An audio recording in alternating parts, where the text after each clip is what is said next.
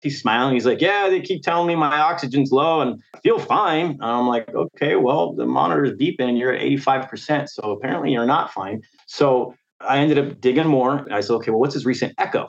So on his echo results, it showed that he had an atrial septal defect. And on an echo, you can get your pulmonary artery pressures. His was 95. And so that was like that is crazy. Yep. 95. I worked cardiac ICU at a really high acuity cardiac ICU, and I never saw a 95. That yeah. and he just chilling with his and 95. He's chilling. So that's why I was like, okay, I need to call this in.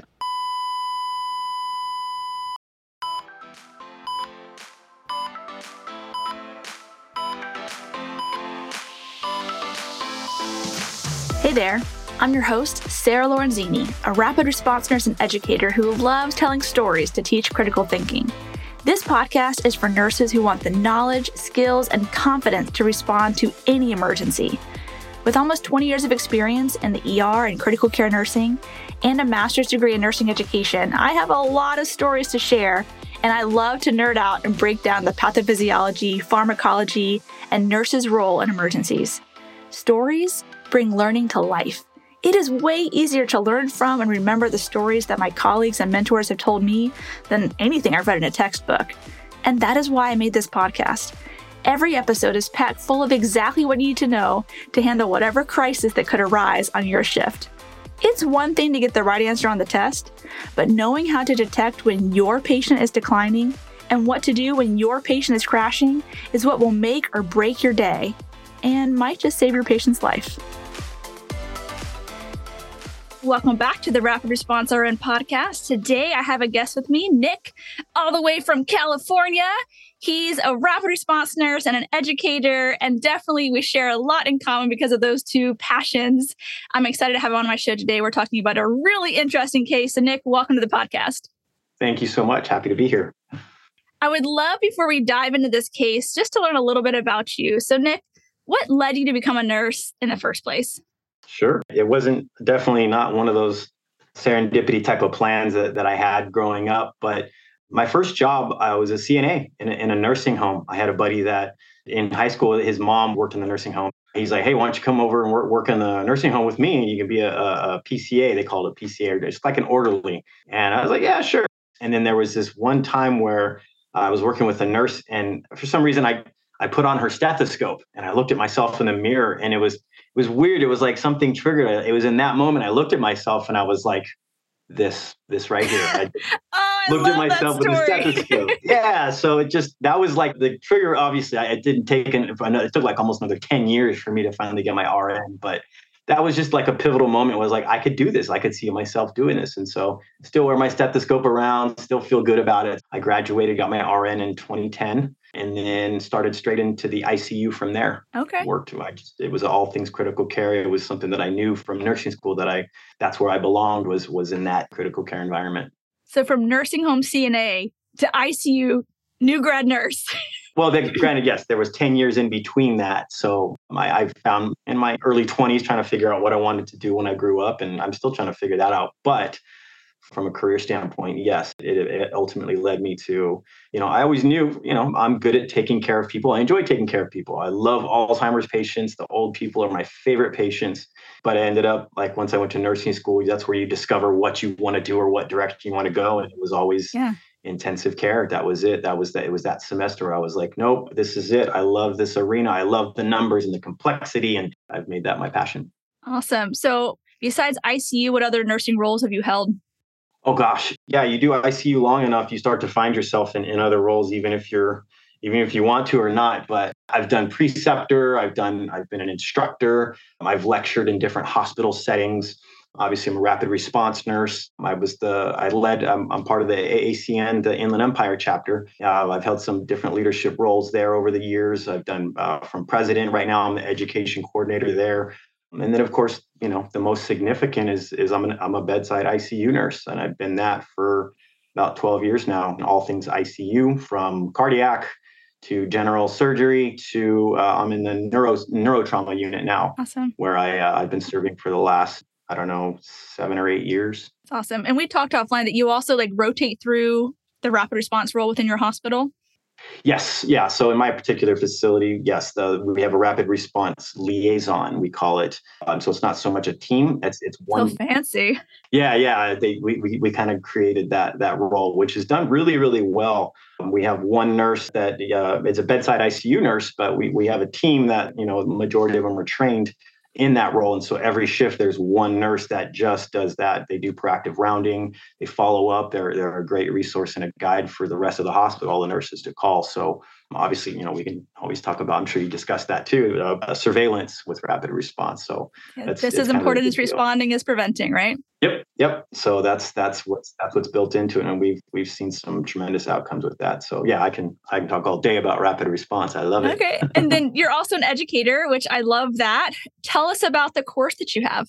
I saw a gap after I took my uh, the CCRN exam, and after I took the exam, I was like, man, you know, I, I spent too much time studying the wrong stuff. And then, of course, at the time, there was the material was it was tough to try to get good study material and and, and a lot of the stuff was outdated or um, it was it was just tedious. It was boring. I'm always looking at things like i could do that better. And so i, I saw an opportunity. And so long story short I, I created an online e-learning course that helps nurses prepare and pass the ccrn exam I don't know, I've probably helped over a thousand now nurses pass the CCRN exam. So I've kind of made that like my my side gig. So in addition to the bedside, all my days off are, are spent just marketing, talking to nurses, and then of course teaching. I go to different hospitals and I put on two day seminar sessions to help with CCRN exam review. That's awesome. And I will say it's actually a really good course. Like, why did you not exist in 2011 when I took my test. There's so much content, what's important, and you have just like narrowed it down to the meat and potatoes and you present it so clearly. It really is excellent. I would highly recommend it to those of you that are taking the CCRN. This is a great prep for the course. Thank you so much. Like genuinely, I'm not just saying number show. I genuinely thought it was really, really well done. Thank you. But let's talk about Eisenmenger syndrome. all right. Yes. So this patient, first of all, this is a crazy diagnosis. If you've never heard of it, you're not the only one. Because whenever Nick said, Hey, I have this cool case we can talk about, I too had never heard of this and had to Google it. So if you're like, What did she just say? I said Eisenmenger syndrome. And yes, it's a real disease. So let's talk about it. So, Nick, will you just drop us right in? Like, you're working your shift. How did you initially get informed about this patient? So I was doing some proactive rounding on the step down unit. And that's, you know, generally, at least in, in my case, my experience, those are my, my biggest customers, right? As patients in, in the step down. They're like in that intermediary, they've been discharged. Same, same. Yeah. So they're, they're so I have a really good working relationship with, which by the way, as step down nurses or progressive care, I'm not sure where, where they call it in, in Florida, but just all due respect, man, those those nurses are like yeah. they're amazing what they go through. So I want to give them props. I have a really good relationship with those nurses, and so Absolutely. I go up there and it's great. I'm high fiving everybody. Nick, I got a case for you. Nick, check this out. And so I'm just it's a really cool relationship we have. So one of them, she's one of my favorite step down nurses. She one day I was up there just doing some proactive rounds. She goes, Nick, I got one for you. I was like, oh, cool. What, who do you got? She goes, like, go check out that patient in, in room five, whatever. So I go over there and, I'm looking at the patient, and this guy's just chilling. He's looking at me like, hey, man, what's up? So he looks comfortable. He's not in any distress, but he's got on a high flow nasal cannula with a non rebreather on top of it. So, Ooh, which by the way, double whammy. yeah, and and I didn't even know that was like apparently this became a thing during COVID. Mm-hmm. I don't. It was really strange. I'm like, okay, so I, I guess we can do 130 percent FiO2. Yeah, how do you document that, right? yeah. So 80 percent of the time, it works every time, right? So that was his case, and his stats were like 85, 86 percent. But he was cruising. He was chilling. So I was like, wow, okay, that's interesting. So I go and I just just kind of do a quick little, you know, not even really a head to toe. I just stand there and I'm like just looking at everything, and just trying to be be in the situation and I'm just talking to him and he's in no distress. He's smiling. He's like, Yeah, they keep telling me my oxygen's low and feel fine. And I'm like, Okay, well, the monitor is beeping and you're at 85%. So apparently you're not fine. So the first thing I think of is, is all right, you got a PE. Maybe that's that's what we're doing. Okay, so I'm gonna go down that pathway in my mind of all right, we're treating the patient for pulmonary embolism. I'm gonna put him on my list. We're gonna round on him. I'm gonna, you know, tell the nurse, hey, call me if he even sneezes funny, you know. So he would desaturate to like 70% on exertion. Um, he did have clubbing, severe clubbing on, on his fingers, which was another, it's a different telltale sign. It's like, okay, so this is something a little more chronic, right? So it's not an, an acute uh, process like a PE, but there's something else going on. So obviously, I, I, see him. Okay, he's he's fine right now. There's nothing I really need to do directly. Let's go dig in the chart. And so there were a few things in the chart that stood out to me. So the last they, they did an ABG that morning. His PaO2, and this was on you know 120% FiO2, doubled up here. His PaO2 was 47. His pH was, I think it was like 749. So he was actually a little alkalotic. So again, I went down the, the pathway of okay, this, you know, we're going to treat this guy for a PE right? Put him on some some anticoagulants or just you know follow up, give him some, give him keep him with that supplemental oxygen. So um, one of the other things that stood out to me was his hemoglobin was 19. So I thought, huh, this is this is really strange. So I ended up digging more, and this is where it stood out to me. Where I looked up and I said, okay, well, what's his recent echo? So on his echo results, it showed that he had an atrial septal defect and his and on an echo you can get your pulmonary artery pressures his was 95 and so that was that like, is crazy yep, 95 i worked cardiac icu at a really high acuity cardiac yeah. icu and i never saw a 95 that yeah. and he just chilling with his 95 and he's chilling so that's why i was like okay i need to call this in can i ask one more question yeah with the abg like that 47 PaO2. How was his coloring? Like, how did his skin look? So, this guy was, yes, he was pale. He had just the central cyanosis going on, but it was something that he had compensated for, which is what was interesting. So, he wasn't tachypneic, which was kind of weird to me. He, that's why he didn't he didn't present in distress. So the two things were the cyanosis and the clubbing of the fingers which was like, and you know, you go back and look that up, and there's, you know, when you when you see clubbing, that's that's generally from a, a more chronic form of of hypoxia.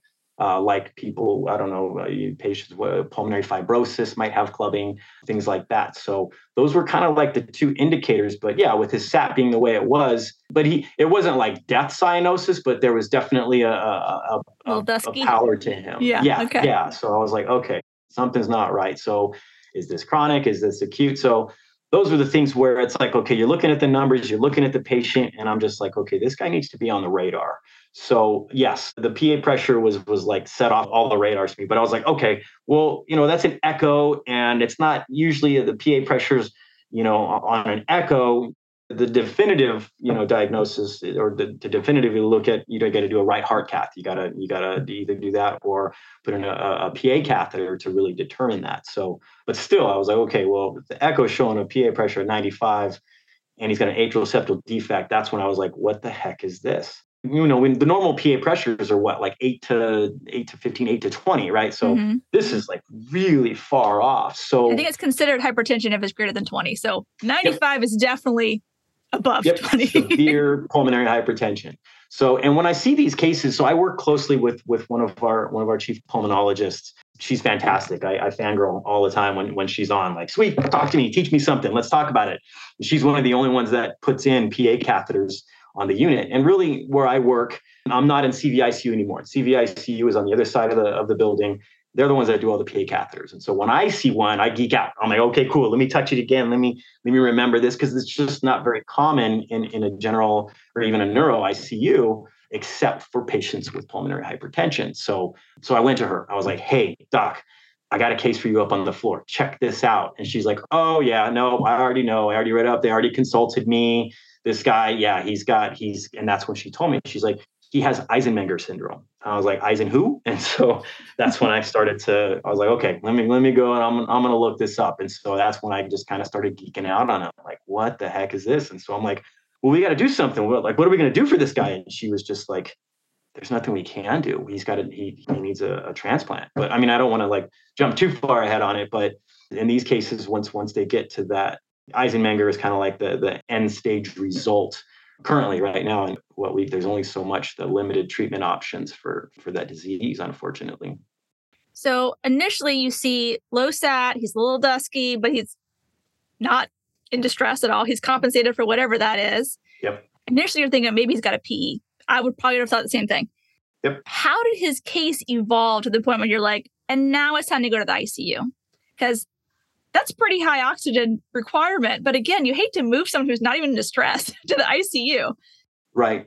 And and and that was and that was just it. That was the then it became more of like a logistics thing. But it was clear that kind of like, okay, what are we going to do? We're just going to consult with everybody. We're going to he really needed to go and, and, and be sent to a, a, facility that's kind of specialized in that that can that can handle that type of a case but he was too unstable right so he eventually i believe within i think the next day which i was off by the way he ended up in the icu because the doctor actually texted me because i you know she knew i was i was interested in these in these cases in this case and she's like hey yeah we brought your guy down to the icu um, we're putting a, a pa cath in him and she's like i thought you'd like to know because i'm the guy that you know, I geek out on it. I want to go to all anybody with a PA cath. Um, oh, who's got the PA cath? Assign me to that guy because I just I don't know. It's just I, am always interested in them. You know, you got to keep the saw sharp. You don't see them a lot, so you want to you know you want to take these patients. So he yeah, his just his oxygenation got worse he, to the point to where okay. the the step down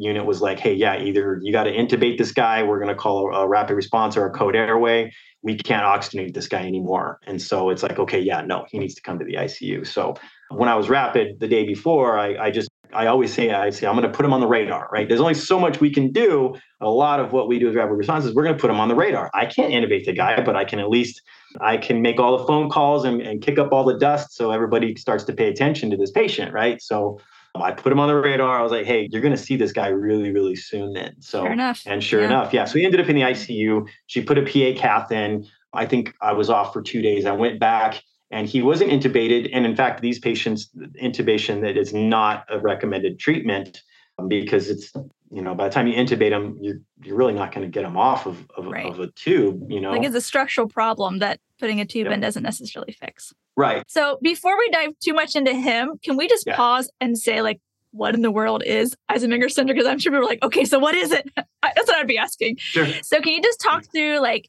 the pathophysiology, what is going on anatomically with this syndrome? So this is a congenital defect. You're born with it. Uh, it's the, in his case, it's an atrial septal defect. You can also have a ventricular septal defect to, to, that, that goes into this into this patho. But he had an ASD, an atrial septal defect, a hole in the septum of his atria. So usually with this, there starts with a chronic shunting of blood now from the left side of the heart to the right side. So because the pressures in the in the left atria are a little bit higher than the right side. So there's this chronic shunting that that's occurring. And now the problem is, is now the right side of the heart, which is a low pressure system, is getting a volume overloaded over time. It's starting to get too much blood flow, too much volume. So now the right side of the heart starts to hypertrophy. And so now what happens here is now the pulmonary vessels are getting overloaded to where there is this pulmonary vascular injury. So they start to become narrowed, more rigid, and hence that's where you can progress to essentially this is what's pulmonary hypertension. So now there's my understanding there's there's like five different groups of pulmonary hypertension. And this is a study all in and of itself. Patients progress or can present with different forms of pulmonary hypertension, different treatment options. And so this is like in this case, I think it's it's related to like group one pulmonary arterial hypertension, but don't quote me on that. But this is an end case. Uh, what what happens eventually to progress to Eisenmenger is like the, the, the last stage of of one of these types of pulmonary hypertension. So the interesting thing that happens is because the right side of your heart is becomes so uh, volume overloaded, the pressures are become higher now, and so now there's a reversal of this shunting. Instead of the left to right, the shunting is going to go from right to left. So now what's happening is you're getting deoxygenated blood shunting to the left side of your heart, going out systemically. So this is what leads to that cyanosis uh, and that that chronic hypoxia. And so a lot of different things start happening now when when you when you've got this chronic hypoxia, your body's going to start compensating for it. So one of the things being they call it erythrocytosis, right? Which is why his hemoglobin was 19 because the body, in response to this chronic hypoxia, starts to stimulate the kidneys to produce more red blood cells, erythropoietin. So, and it's not polycythemia, which I looked at it up because uh, somebody corrected me. And I was like, yeah, the patient's polycythemic. No, it's actually secondary polycythemia, which is just red blood cells. And so, anyhow, there's an excess of red blood cells. And so, and they're not being very well oxygenated. So, the problem with that now is you're going to be higher risk for blood clots. You're going to be higher risk for stroke you're going to sew in. It's just like a terrible cascade, like one thing led to the other. Yep. So, yep. so just to review, it started as a shunt from the left side to the right side, which is bad, but not as bad because that blood will eventually get reoxygenated. And sure. it turns into a shunt from the right side to the left side. Yes. Now you have deoxygenated blood. shot out through the aorta to the entire body. And that's where you actually have the, the biggest problem why he's so chronically hypoxic. Right. And then because of that, the body responds and says, you know what, let's make some more red blood cells. That'll help. But then it causes clots. so it's just so many things that are combined together to make for a poor outcome for the patient. Right. All right. Thank you. This is good. And now you have erythrocytosis essentially.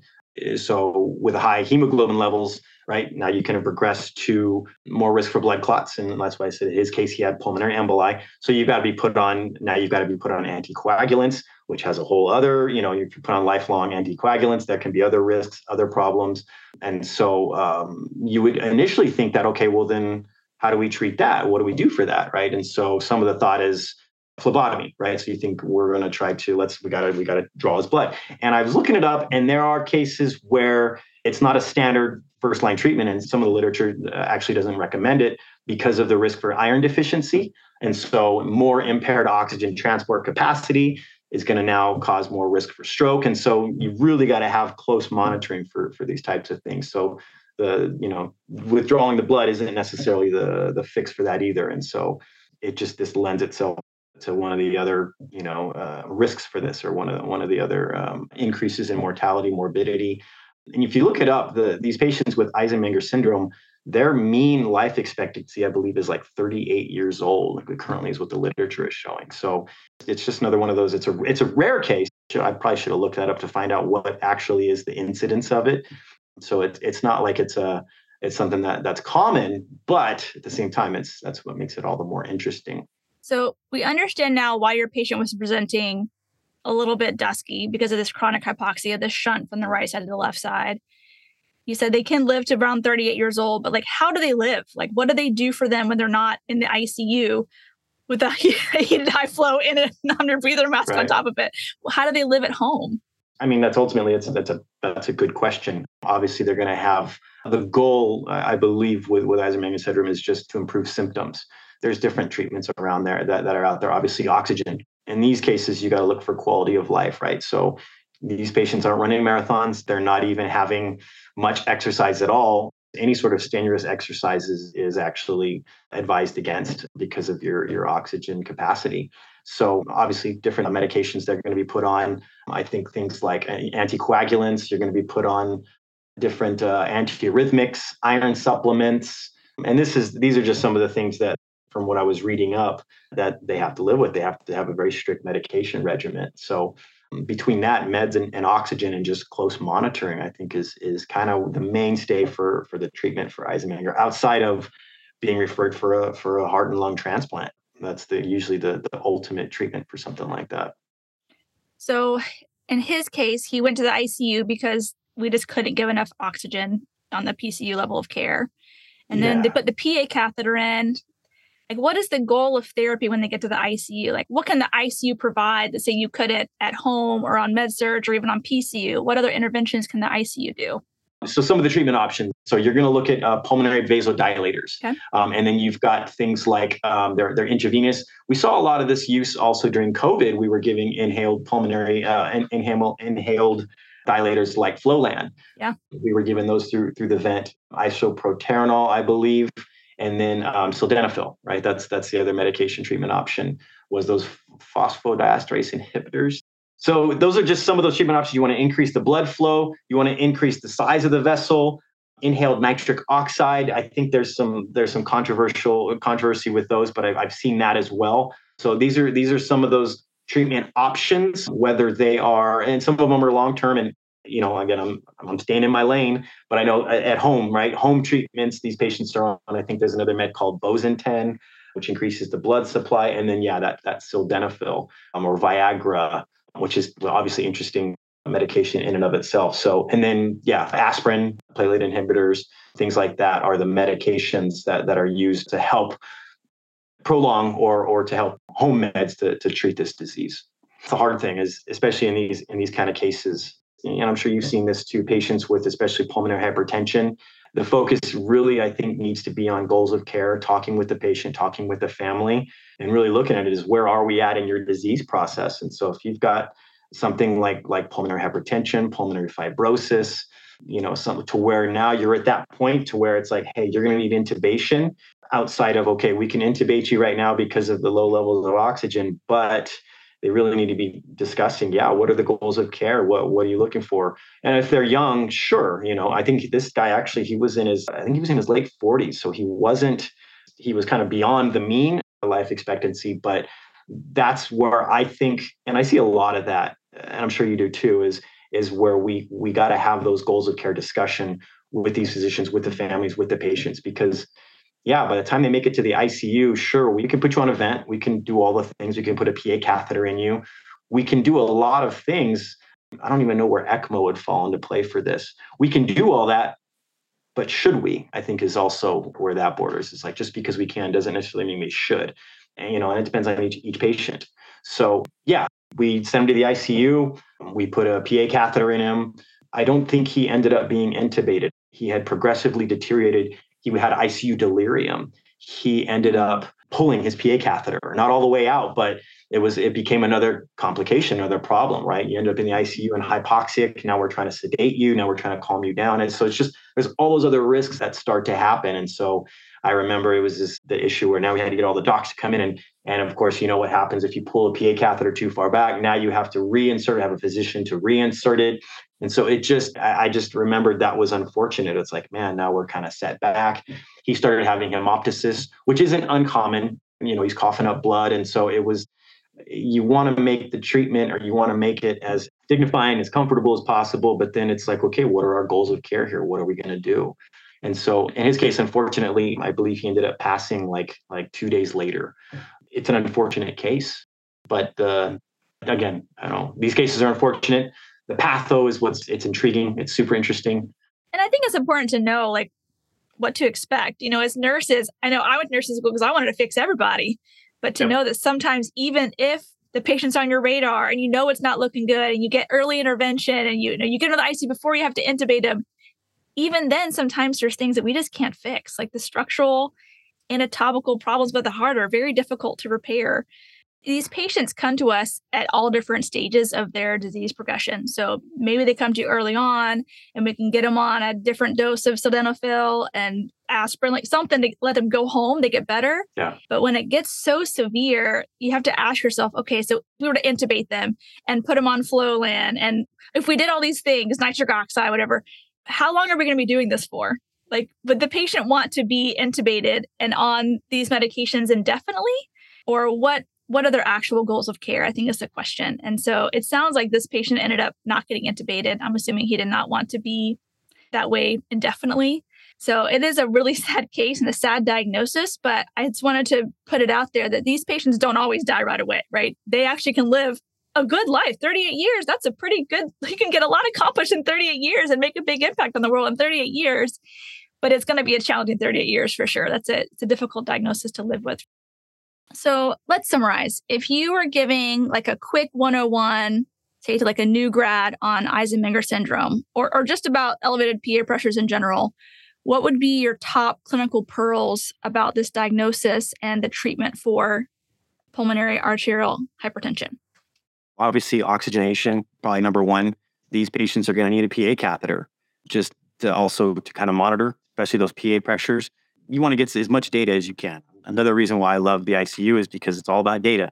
Right? We want to get as many numbers, we want to measure as many pressures, and and, and we want to. If, if there's an orifice, we're going to put something in and measure it. So these patients, they're going to need enough oxygen to to maintain them, and like we mentioned, what's going to be enough to get them to a level of can they can they go home on it? Can they go home on home oxygen? So those are the big ones. These patients are going to be on bed rest. You want to avoid strenuous exercise.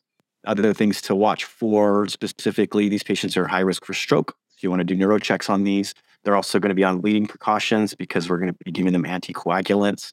One of the things too that I looked at is they're also high risk for for air embolisms, and so one of the nursing things is, um, and we do it anyway, but you want to have air filters and, and all your IV lines. These patients are at high risk for for air embolism, and so these are the things that we can do to prevent that. Renal dysfunction. You want to watch and monitor their urine output. There needs to be I feel like there needs to be more emphasis on the kidneys. And I feel like we can get away from that a lot of times. And it's like so much of what we do in the ICU, we're putting these patients in, in, in AKI, and it's almost like, well, the kidneys are just their standard casualty of part of being in the ICU. It's like, no, we can prevent no, that. There's things yeah. we can do. So watch for kidney renal dysfunction, report that to the doctor, uh, monitor their urine output.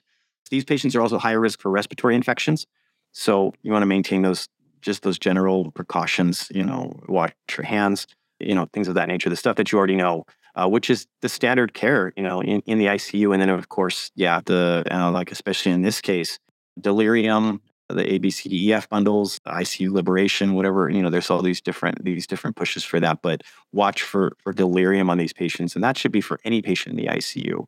You know, there's plenty of, of evidence-based guidelines and treatments for maintaining patients in their circadian rhythm and just having continual conversations with them with their family. And this is a you know a lot of times it's a doctor to doctor or a doctor to patient discussion. So it's just creating that culture of like hey we need to be in communication. What are the goals of care? Are we moving the needle in the right direction? And then from a nursing standpoint can we just give the patient the, the best quality of care that we can from every aspect in addition to keeping them oxygenated you know yeah. I feel like a lot of times as nurses, we're kind of the primer for that discussion. Like I know the doctor will ultimately come in and say, let's talk goals of care. Right. But I will be dropping hints and getting the family kind of thinking about what their loved one wanted for a long time before the doctor even brings that discussion up because I will I don't want to just smack them in the face. I want them to be kind yep. of prepared, like, oh, this oh, the nurse is concerned. Oh, the nurse feels like this is not looking good, or so that they can kind of get prepared for that discussion. Certainly that way when the doctor comes it's not like oh my gosh what what is what is he talking about? Where did this come from? But yeah that's those are hard conversations to be had but i feel like because i care about patients and i don't just want them to get better i want them to have a good life and not in their life you know with me pressing on their chest. And so i'm happy to have those hard conversations knowing that the end goal is for my patient to be to have comfort. So tough ones and we do we we do have tremendous influence because we spend the majority of time with with our patients. We have that ability to build that rapport. And so a lot of what we do in the icu is is just that. It's a big deal being able to to advocate for your patient but then yeah you build that rapport with them and their family and and you give them that that liberty to communicate with you and tell me what your needs are. Where where are you at in this and has this been explained to you? Do you really understand what's going on right now? And give them that opportunity to say, hey, if you've got any questions, ask me. I'll tell you everything. I always promote quality of life, dignity, and a meaningful recovery, right? So there's there's a lot of those little language bits that we talk about. And I think there's a I see it time and time again. There's a lot of physicians that it's like, did you miss that day? Like, did they tell you like you need to know how to talk to your patients? You I missed don't, that day. I just it's so the frustrating. goals of care discussion training day. Yes, and nobody wants to have that. Ever no, they always seem to want to and I don't know how it is. I just know how it is, you know, in mm-hmm. my facility, but it's there just seems to be that lapse there. There's so many th- things that, that can involve that, but it's all a lot of times it's like, why are we delaying this? This conversation should have been had weeks ago, or you know. So I just, you know, and, and now now they're calling me the rapid response nurse to come in and take them down to the ICU. And it's like, well, no, this could have been prevented. Like, had you explained to them really where this was going to end up? But I don't know. It's also at the same time, like, it's where I like my lane. It's like, no, I'm the nurse. no, I don't have to have that discussion either because it's a lot of weight on your shoulders, you know, in a way. So I, I respect it. Well, I'm happy to collaborate with my physician colleagues to make that delivery as um, effective and compassionate as possible. That's yep. a good summary yep. of that, my opinion on that one. Well, Nick, it's been a pleasure having you on the show. Thank you so much. This is a really interesting case, not just because, like, wow, it's a unique pathophysiology but a lot of my listeners will never even have this patient, but they will have patients who have pulmonary hypertension. So I feel like there's a lot of nuggets and good information about how this affects the whole body that I'm glad my listeners get to learn from you. Awesome. Before I wrap up, you just take a minute to share like how can people get a hold of you if they wanted to find you, say, on social media or take your course? Yeah. So I have a website for the course if you're interested in earning your CCRN certification. I have a website, uh, ccrnacademy.com. You can navigate there. I also have a Facebook page, same thing, CCRN Academy. I have an Instagram profile. That one is Critical Care Academy with with the underscore critical underscore care underscore academy. And then I have a LinkedIn page as well. You can look me up. I think that one is, I think if you look up Critical Care Academy, you should be able to find that page as well. So those are the kind of mainstays right now. I don't have a TikTok because I just yeah. I, Come on, I'm, you don't do like dances to nursing stuff. Man, no? I know, I know, I have to. I have, a, I have a social media manager that that's telling me the same thing. Like, you got to be on TikTok. I'm like, man, why do I got to go to all these new? I can't. Uh, I'm not a dancer. I don't know. I'm right there with you, buddy. I'm right there with you. well, I will put all of your social media links in the show notes so my listeners can find you easily. I wanted to say too, if any of you guys are interested in taking the CCRN, Nick has actually given a coupon code just for being a Rapid sponsor and podcast listener. So I'll put that also in the show notes, but it's Rapid 10. So if you go to his website, you go to sign up, If you type in Rapid 10, you'll get 10% off the cost of the course, which is well worth your money. Certification is not just a putting letters behind your name so you look cooler. There's so much value in actually studying for the test that makes you a better, more confident and competent nurse. So I'm a huge advocate. Get certified in all the things that relate to your specialty because it will make you a better nurse. It also gives you a little more clout to say, like, I actually have tested and been proven to be, I know my stuff. So highly recommend it if you're a critical care nurse out there. Well, Nick, thank you again for being on my show. It's been a great breakdown of this fascinating diagnosis. Awesome. And all things pulmonary hypertension. We will have to do it soon. Yep, thank you. Next crazy rapid response you go on, I want to hear about it. We'll record it and share it with the world. Awesome. I look forward to it. Thanks so much. all right, all right. Sarah, take care. Bye. Before you go, I just wanted to let you know that if you like this episode, you would probably like my course too. My one hour rapid response and rescue course is an introduction to how I approach emergencies. If you would like to learn to think, assess, and respond quickly when your patient is crashing, then you can check out my website, rapidresponseandrescue.com. And if you message me the word podcast on Instagram, I will send you a coupon code for $10 off the cost of the course. Oh, and did I mention that the course is approved by the AACN and worth one continuing education contact hour? So, if you want to level up your emergency response skills and get one CE in the process, then this course is what you want. I put the link in the show notes for you. Well, thanks for listening. I hope you learned something that will save a life. Remember, nursing is a team sport, so trust your intuition and don't give up advocating until you are confident you've done what's right by your patient. The views and opinions expressed on this show are that of Sarah Lorenzini and hers alone. They are not intended as medical advice and should not take the place of your institution's policies or procedures. Evidence based practice is ever changing, and your patient care should reflect the current best practice. If you want to get in contact with Sarah, you can find her at rapidresponseandrescue.com or on social media platforms as the Rapid Response RN.